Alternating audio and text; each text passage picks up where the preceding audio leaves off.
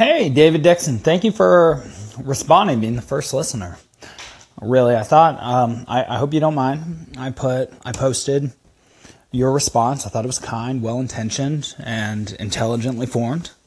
Um, and I, I really like the question that you asked. Is this going to be more of an academic podcast or a little more entertainment oriented? Well, I, I should say that I'm I'm I am a high school teacher, not at a ritzy prep school, but at sort of a middle class charter school.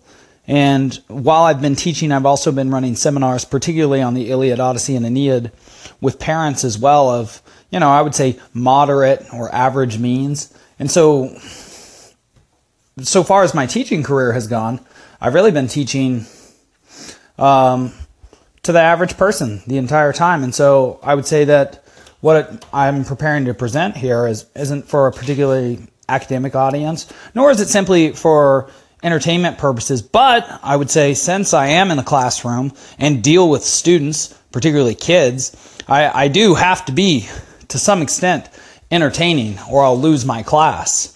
Uh, particularly because I see them every day. And so there has to be some critical mass of students who understand and enjoy what's happening in the classroom in order for things to just keep moving smoothly. So, uh, as long-winded answer to a short, short, and very coherent question, I would say that this uh, this podcast is, and my aim is to to hit a middle ground between being academic and being entertaining. I would hope that every podcast will be, on the one hand, entertaining, on the other hand, very much informative, and I think that though uh, I'm not going to cater particularly to academics, I'm not simply going to be presenting scholarship and uh, current scholarly opinion on these works, um, but rather um, I'm going to try and present more substantive, substantive truth.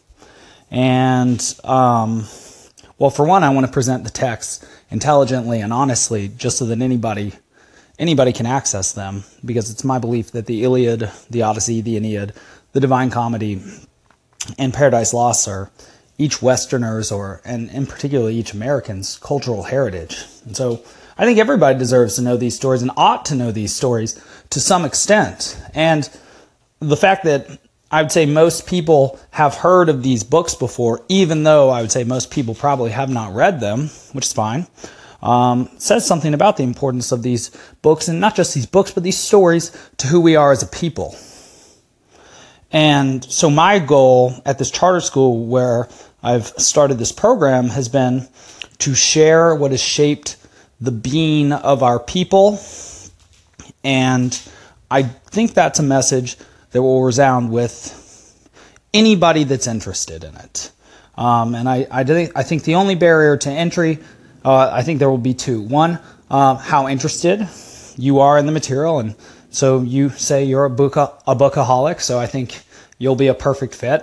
And uh, the second barrier to entry will be whether I'm actually interesting or not um, and know what I'm talking about. So, uh, uh, so you're taking a risk uh, listening to this, uh, especially given how long this response has been to your fairly short question. Uh, but I am a teacher after all, and so, well, this is what I do: fill time and fill space with words, and I hope them to be honest. I hope them sometimes to be illuminating as well. Um, and insofar as they're not, hopefully they're funny.